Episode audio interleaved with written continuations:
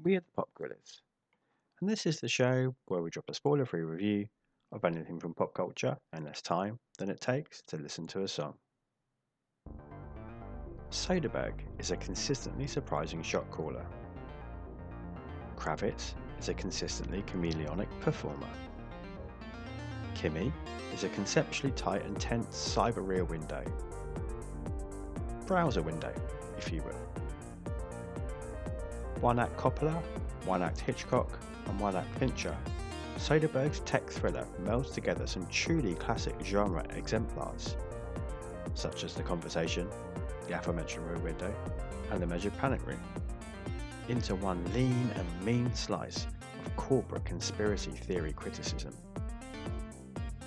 Koepp's COVID concept script is sharp, but its Soderbergh triple threat talent directing, cinematography as Peter Andrews, and editing as Mary Ann Bernard that elevates this slight thriller beyond its simple station, especially when combined with the so hot right now Kravitz, who completely convinces as an agoraphobic forced to face and overcome her worst fears.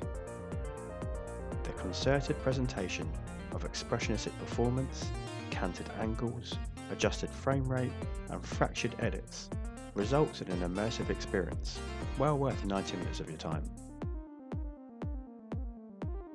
Make sure you subscribe, because you never know when the Pop Guerrillas will strike next.